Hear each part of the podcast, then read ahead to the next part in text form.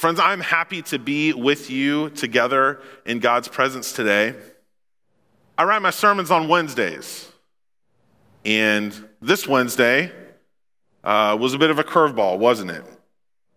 I've since changed what I had planned. And it was going to be a good one, believe me. Now, I think all my sermons are good ones. Otherwise, why would, I, why would I give you what I thought was a bad one? Anyway, I, I just didn't feel right sticking to the script. You know, there's a, there's a threshold for pivoting and addressing recent events as a part of worship, orienting our worship around uh, something that has happened recently. And, and I can't always define what that threshold is. But on Wednesday, just in my spirit, as I'm, I'm watching things unfold in real time, I just didn't think it'd be right to keep, keep working on my cute little message I was going to give for you. I hate that I can't look you in the eye and shake your hand on the way out of service. I want to be a pastor to both Democrats and Republicans. I want to be a pastor to people who feel caught in the middle. And I want to be a pastor to whoever else, politically or otherwise. I hate that I, I, I can't kind of huddle up with you individually in the lobby afterwards and kind of smooth over any misunderstandings? And I guess I'll never know how many of you would have invited me to lunch after such a well executed sermon. I'll just have to take a guess in my mind. So I want to be, thank you. I want to be very clear about what I'm trying to do here because there's a difference between the opinions of Adam Musto as an individual on current events and my role as a pastor to be faithful to God's call to preach the word in season and out of season. That is a call I take very seriously, one of the highest of my life. So today I'm going to speak to you theologically, not politically, because that is what I believe is required of me as a leader. I also will speak to you theologically and not politically, because it would not be legal for me to do otherwise. The Johnson Amendment of 1954, named after then Senator, later President Lyndon B. Johnson, the Johnson Amendment of 1954 prohibits all nonprofit organizations, including churches, from endorsing or opposing political candidates. So let me say it plainly I'm not here to tell you who you should have voted for or who you should vote for in the future. Even if I wanted to, and I don't, I couldn't because it is not legal. My purpose is to assess reality as best as I can tell and offer a Christian response. That is my aim today. On Wednesday, I was shocked at what I watched unfold in real time, as I imagine you were.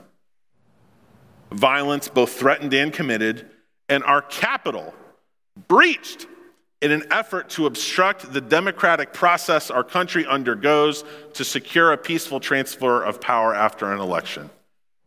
Now, there are some who might not have been as shocked as me, and perhaps I'm optimistic at best and sheltered at worst. And I accept that. In either case, I join with many other leaders, both elected and religious, in denouncing the events of January 6, 2021 in Washington, D.C. And it saddens me greatly that this is not the first time that I've needed to use this platform to decry violent demonstrations that have punctuated the last months and years in our country. The title of this message is Arbitrary Morals. Arbitrary morals. This is a concept that I have refined throughout my adult life. This is how I would define arbitrary morals when people choose right and wrong based on preference. Now, to illustrate this, I hope you'll allow me to use kind of a lighthearted example in light of the intense week we've had as a country.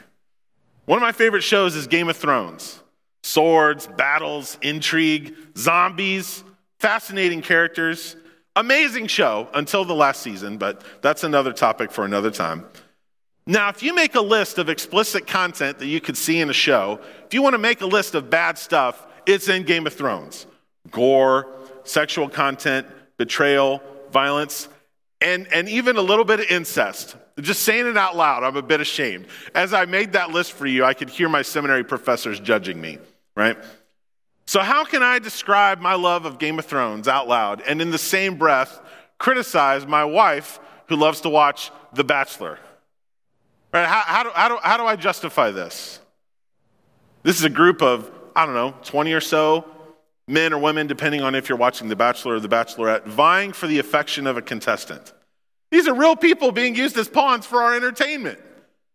A courtship and romance that, in my mind, has fame, not love, at its foundation. The show I like has dragons in it. It's not real. The Bachelor's real people, man. Putting their lives on display for public consumption. How could someone watch such smut?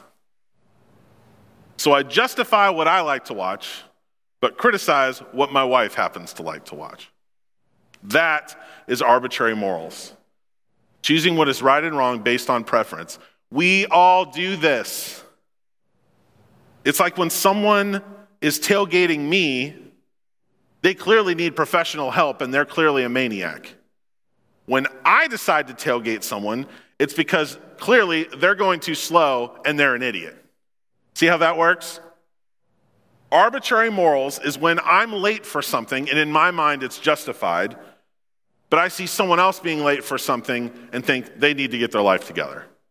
Arbitrary morals, when people choose right and wrong based on preference. So, what I want to do is apply the concept of arbitrary morals to politics, to our political reality, and offer a Christian response. So, here's my assessment of our political reality arbitrary morals in the political realm. One, people will use power for their own ends and choose a narrative that suits them. That's on the left. As Christians, our Savior used his power to serve, and our narrative is the eternal Word of God. So, no secret, no bait and switch. This is where we're going to land today. You want to know what the sermon's about? You want to know what I'm trying to say to you? I tried to put it on the screen. Arbitrary morals in our political reality and the Christian response. That's what we're going to try and do today. The first aspect of arbitrary morals in politics is that people use power for their own ends. In February of 2016, an election year, Justice Antonin Scalia passed away, and the Democratic president nominated a Supreme Court justice to fill the seat. The Republican controlled Senate did not hold a confirmation hearing for the appointee, Merrick Garland. In September of 2020, an election year, Justice Ruth Bader Ginsburg passed away. The Republican president nominated a Supreme Court justice to fill the seat. The Republican controlled Senate confirmed appointee Amy Coney Barrett, and she was sworn into the Supreme Court on October 26, 2020. So, a Supreme Court vacancy in an election year. What's the difference? I read a National Review article that summed it up this way When the same party controls the Senate and the presidency, an appointee is heard and, with few notable exceptions, approved. When the Senate and the president are different parties, then partisan preferences are wielded. So our politics are built around the power of the parties. If you have a unified executive and legislative branch in, in, in an election year, when there's a Supreme Court vacancy, the appointee is filled, the seat is filled. When there's a difference, when, when the same party does not control the executive and legislative branch, it does not get filled. That's what I would call arbitrary morals. Now, prepared to be impressed because I did take AP government in high school and I was a history major in college. So be impressed. Uh, but there's a lot more history and nuance around the Supreme Court nominees in the history of our country. Uh, I did a lot of research on the year 1992 during the Bush administration uh, during an election year, but I, I'm not going to get into all that because even though I did take AP government in high school, I'm not a political analyst. I'm a theologian. I'm a pastor. So here's what I think is clear that people will use power to their own ends. This is what our system is designed to produce. This is the system we got. And it's perfectly designed to give us the results we, we are getting. After the 2020 election, the, Democrat, the Democrats control both the executive and legislative branches. What will they do in response? I think we're about to find out. If I was a betting man, I'd bet that the Democrats are going to use power to their own ends. So, how does our political system of power compare with the life of Jesus? In a letter to the ancient city of Philippi, that's where we get our biblical book, Philippians, the author Paul is writing to his congregation that is enduring turbulent times. So we'll be reading from chapter 2, verses 1 through 11. This is a Hall of Fame Bible passage, and it's one that I've clung to many times. So we'll start in verse 1 of chapter 2 of Philippians. Therefore, if you have any encouragement from being united with Christ, if any comfort from his love, if any common sharing in the Spirit, if any tenderness and compassion, then make my joy complete by being like minded, having the same love, being one in spirit and of one mind. Now, I have to believe that Paul's original audience would have had some political differences. I mean, people haven't changed that much. So, just like our church, just like our society, Paul is speaking to people that may line up ideolog- ideologically in different places. But because of the Spirit's empowerment, even though we may have different political preferences, can the same love of Christ transcend all those differences? Friends, I'm here to tell you it's not your political affiliation that is eternal. Our identity as Christians is what defines us over and above being a Democrat or a Republican or even an American. Can we share the same love of Christ above all those other things? That's going to be put to the test.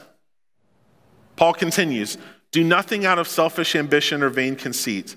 Rather, in humility, value others about your, uh, above yourselves. Excuse me. We got a lot of selfish ambition and conceit floating around in our society, don't we? As Christians, we're called to value others above ourselves. I love how the Berean translation of the Bible put verse 4. Let each of you look not only to your own interests, but also to the interests of others. As Christians, we are called to share the same love and do more than just look out for number one. Our call is to love Jesus by imitating him. In verse 5, we read, In your relationships with one another, have the same mindset as Christ Jesus. This is how Methodist founder John Wesley defined Christian maturity having the mind of Christ and walking as he walked. You want to know if you're growing in your faith? Are you thinking and behaving more like Jesus? To have the mind of Christ and walked as he walked. That is our aim as Christians. And when we pursue power, politically or otherwise, is it out of selfish ambition and vain conceit? Or does it reflect Jesus' approach to power? Who, being in very nature God, did not consider equality with God something to be used to his own advantage. Now, here's how you know I'm getting serious, because I'm going to use the King James translation of the Bible. Verse 6 Though he was God, he did not think of equality with God as something to cling to. Jesus took his heavenly position, his glorious power, and instead of wielding it, he willfully gave it up. When his disciples argued like children about who was going to be the boss, this is what Jesus told them in the book of Matthew. You know that the rulers of the Gentiles lord it over them, and their high officials exercise authority over them. Not so with you. Instead, whoever wants to be great among you must be your servant. This is the opposite of everything of our political reality. And Jesus calls to us, not so with you. Our Savior used his power to serve. Philippians beautifully encapsulates, rather, he made himself nothing by taking the very nature of a servant, being made in human likeness and being found in appearance as a man, he humbled himself by becoming obedient to death, even death on a cross. So, from back in Jesus' time, with the Gentiles, that's, that's a biblical word meaning people who aren't Jewish, all the way up to our modern times, people will use power to their own ends. As Christians, our Savior used his power to serve. That was his mindset, that was the example of his life. And that is what we're called to imitate. So, along with the wielding of power for one's own preferences, another aspect of arbitrary morals is choosing a narrative that suits us. Friends, just because we don't like something doesn't necessarily mean it isn't true. Like many of you, when 2021 rolled over, I decided, you know, I, I need to maybe go to Casey's a little bit less and move a little bit more. So, of course, I've been doing this for a week, so you got to hear about it, right? And no matter what story I want to tell myself about the queso at La Fuente, no matter what, what, what I want to make up about it, its caloric content will not change. It's a fact. Right? As, as much as as much good has come from our access to information online, it doesn't mean all the information is good. It's very possible to only see and hear and read what we want to believe. And our social media and our companies like Google uh, reinforce the echo chamber. It's so easy to be consumed by the deluge of news and social media crisis and outrage. And so, if you spend four hours a day taking in hate and questionable information based on a narrative, and zero minutes a day taking in God's word, what do you expect the result to be? It's an equation. We make ourselves vulnerable to what C.S. Lewis called the spirit of the age. And here's how I would define the spirit of our age a spirit of distrust and presumptions of the worst, a spirit of selfish ambition and vain conceit, a spirit of cynicism and partisanship and outrage, a spirit that cannot be quenched as there's always more to click on or scroll by. And when we are consumed by the spirit of the age, to borrow a phrase from Paul, we're like spiritual infants, tossed back and forth by the waves and blown here and there by every wind of teaching and by the cunning and craftiness of people in their deceitful scheming. Friends, as Christians, we are to submit to the Spirit of God, not the Spirit of the age. As God exalted Christ to the highest place and gave him the name that is above every name, that at the name of Jesus every knee should bow in heaven and on earth and under the earth, and every tongue acknowledge that Jesus Christ is Lord to the glory of God the Father. In verse 11, when Paul prays that Jesus Christ is Lord, that is the essential statement of Christian belief. And for centuries, it was an overtly political statement. When Paul said this in the first century, for you to say Jesus is Lord was explicitly, overtly political and dangerous because you were saying Jesus is Lord, not Caesar. And so we've lost some of that in, in, in, the, in, in the centuries since. Jesus is the name above all names. Jesus is the one who determines our future. Jesus is who we look to in order to inform how we should live. The name above all names is Jesus, not Twitter, not CNN, not Fox News, not Parler. The life and death and teachings of Jesus Christ are the narrative that shapes our lives as contained in the scriptures, which are sufficient, all sufficient for Christian faith and practice. So quit scrolling and look at Scripture for how to live. So, in the arbitrary morals of politics, people will use power for their own ends and choose a narrative that suits them. As Christians, we serve a Savior who used his power to serve, and our narrative is the eternal Word of God. Arbitrary morals is something we all do to some degree. All of us. We choose what is right and wrong based on preference. But claiming arbitrary morals isn't a convenient cop out, it's an admission of hypocrisy. There's a gap between the way we behave and the way God calls us to live. There is a gap between the world as it is and the world as it should be, on earth as it is in heaven. May we follow the example of Christ, that we might possess the mind of Christ and to walk as he walked. And may we follow his example in using whatever means and gifts that we have as a means to serve others and to build our life on the foundation of God's eternal word. And through the Holy Spirit's power, if we can each close that gap just a fraction, just a minuscule amount, if we can each, in following Christ, grow closer to Him, and in doing so, close the gap little by little, day by day, if we can put away our arbitrary morals and follow Christ's call, then we can each do our part in helping our nation reflect its highest ideals. In Jesus' name and for his sake, everybody said, Amen.